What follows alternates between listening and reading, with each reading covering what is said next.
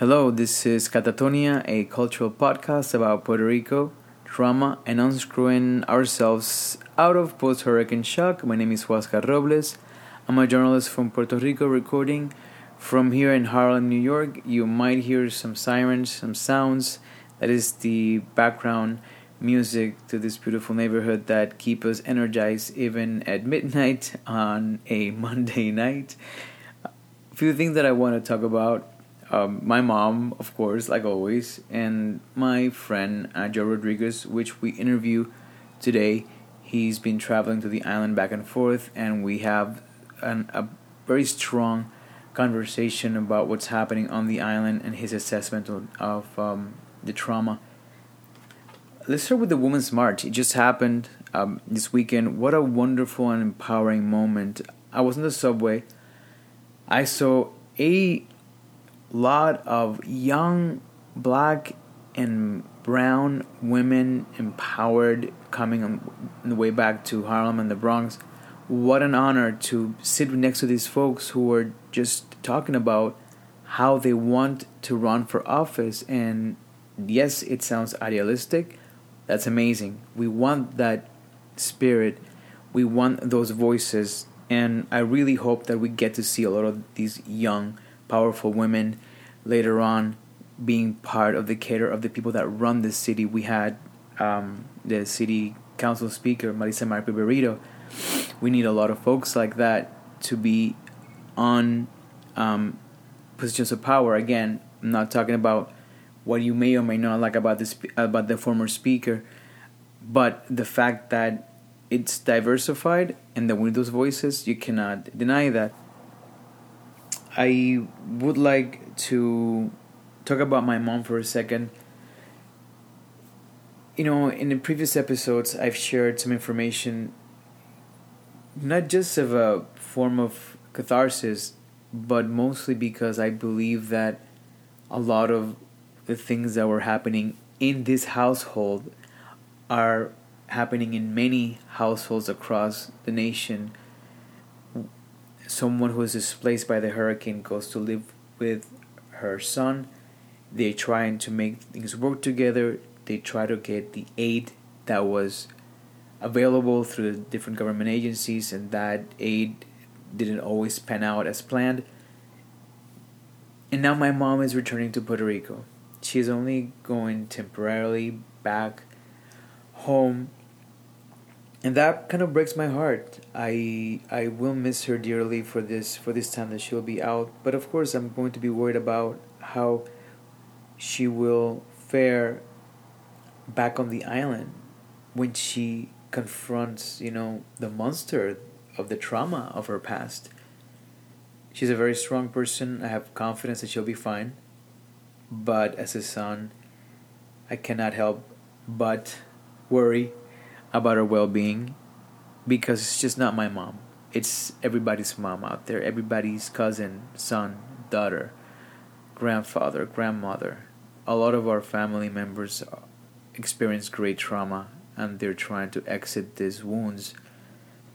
And um, as they get closer back to the island, they're confronting them again. And now to the interview with uh, photographer Joe Rodriguez who was kind enough to give us a few minutes of his time. This is only part one of uh, the interview, and I hope you enjoyed it. And thank you again for listening to Catatonia. Let's do this while it's quiet. Sure. Okay. So you need visuals up or no? No. no okay. I'm just gonna do. Uh, okay, just, good. Just, just your I'll keep this here anyways. In the meantime. Yeah, I know. If you need to illustrate something, we can yeah, yeah, it. Yeah, yeah. But um, you know, I just wanted to start with a question that you and I discussed way, way, way back when we first started uh, collaborating, and was you, you're Puerto Rican. You worked in um, Spanish Harlem, and two years ago you had this feeling to go back to the island, and you've gone twice or three times now, and now you're going to go back again. When are you going again? In April. In April. Um, you kind of like came out of retirement to go to Puerto Rico. Why, why, why, why did that? What that? Where did that come from? That comes from uh, a lack of representation in terms of our historical, visual, photographic history. And the last time I feel now, there's a lot of great very well respected photographers on the island of Puerto Rico. No doubt. I have lots of respect for these guys and girls that are there now, the older generation, the new generation. However, my my dream has always been to follow in the footsteps of Jack Delano. And why I feel I need to follow in his footsteps is because, I mean, I don't think there's been a, a, a photographic record produced in that way since then. So I've taken it upon myself to really invest my heart and soul and every penny I have into working in Puerto Rico. Why? It's personal. Why? Because, you know, my father's from Ponce. I never really got to know him. We met a couple of times. And I guess throughout my personal life and my professional life, what I've been doing is trying to prove myself to the father that hasn't been there, Jose Luis Rodriguez, that your son was not a failure. Went to, to Caguas, which is my hometown, and I was looking at the photos at the, at the times, and I, I, you know, it really moved me because um, I haven't been able to go back. You know, as I, as you know, my mom came here, and dad uh, sort of uh, became the attention of, of, of um, for now, and I, I was able to be in Caguas through your photos, and then I kept looking at you were in Utuado, Humacao. Um, I, I love that you focus in rural Puerto Rico. Why why that? Because you know San Juan is, you know that's all people know. You know people people know San Juan. They know sort of different neighborhoods in San Juan, Condado, Santurce, even La Isla is is pretty much you know on the map. People know of it, know what what what that that neighborhood and that area is about. But I think for, for the island of Puerto Rico, you have to go inside. You have to go into the countryside.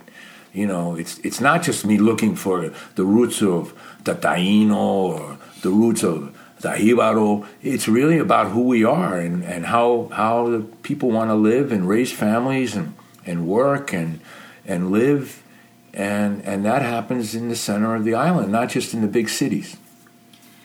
The Secretary of Public Safety, Hector Pesquera, uh, downplayed the, the death um, related to the Hurricane Maria, and then now it's turned out that possibly it's it's a, a much bigger amount, and we have the New York Magazine with the cover uh, with Matt Black, which brings an important issue of the death. That's an angle, but your angle, as you know, you showed me earlier. You're going through the uh, through the through the photos. You are showing the devastation, but these humans are in action. They're actually moving. There's agency to these Puerto Ricans that you have here. They're not laying flat, waiting to be counted. These are people doing actions. Why did you go for an action shot that gave Puerto Rico uh, this this new light? Two words. This is what I heard. This is what I learned growing up in New York City, and this is what I continue to hear when I'm there. Two words Palante siempre. And that is something that I don't think that there's a lot of great photojournalists out there and they understand, especially people from around the world. You know, they come with good hearts and good intentions to try to get the work out. Matt Black is a very important photographer for America, and I'm, I honor the fact that he went there. But we have a different spin, and the spin is, I, I know who I know where our people are. And you and I have worked together, and we have seen some of the devastation before, not only in Caguas, but also in Santurce and some other towns where, you know, there's a lot of poverty. And where there's poverty, there's going to be addiction. And we've seen the addiction. And we, we've gone to, to places that try to help people get through that. You know, I'm, I'm looking at the core of, of who we are. And that's one side, it's a one part. Palante you know. But but we're also, you know, what all what I kept seeing was like, and I'm seeing it just now. I continue to see this. You know, Adriana Teresa is there right now, and she just did this beautiful um, um, um, event for the children and families, Loíza. You know, we're, we're not waiting around for some government. You know, we're not just welfare bound asking for, you know, food stamps or whatever. We, we are trying to get out there and help each other. So I think that that has to be honored. That needs to be documented. You know, it doesn't always make for the greatest, strong world press photo photography because they are looking for the dramatic all the time, usually, to win awards and do all that. This is about something deeper than that. Were you in Puerto Rico when uh, when the president made those comments that Puerto Ricans wanted everything done for them, or were you here? No, I was here. And so, what do you think when you saw your? I was, I was pretty much disgusted, you know, and I saw the, well, first by his words, and then second by his um, actions of throwing out paper towels, and I, I saw his, I saw at the president, President Trump, uh, reactions very different in Texas than they were in Puerto Rico. Mm-hmm. You're also in you know, covering Katrina. So, can you talk a little bit about those two realities, Puerto Rico, New Orleans, and uh, what you saw?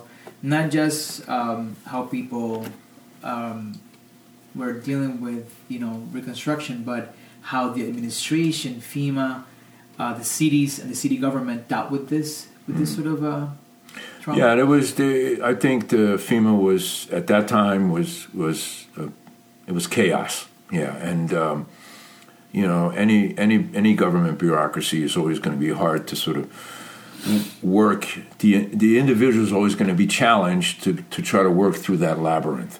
For example, you know, people had lost all their papers. Now, just imagine this: mommy comes comes out of Puerto Rico and she has no documentation.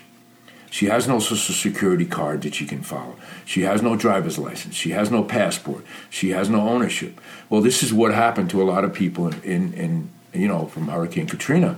And they had to start their lives all over again and set them back. But one thing I have to bring up, which I think is very important, which you brought up uh, with some of the work that was published in the New York Magazine, is that people die after the hurricane. Right. From what?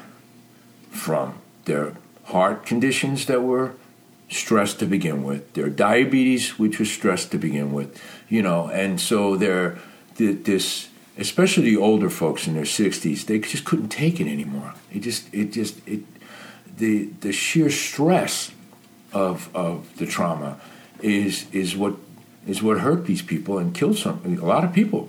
So I don't have accurate numbers, but I did on the ground with Katrina. I did like 25 interviews, and I've heard the story repeated several times.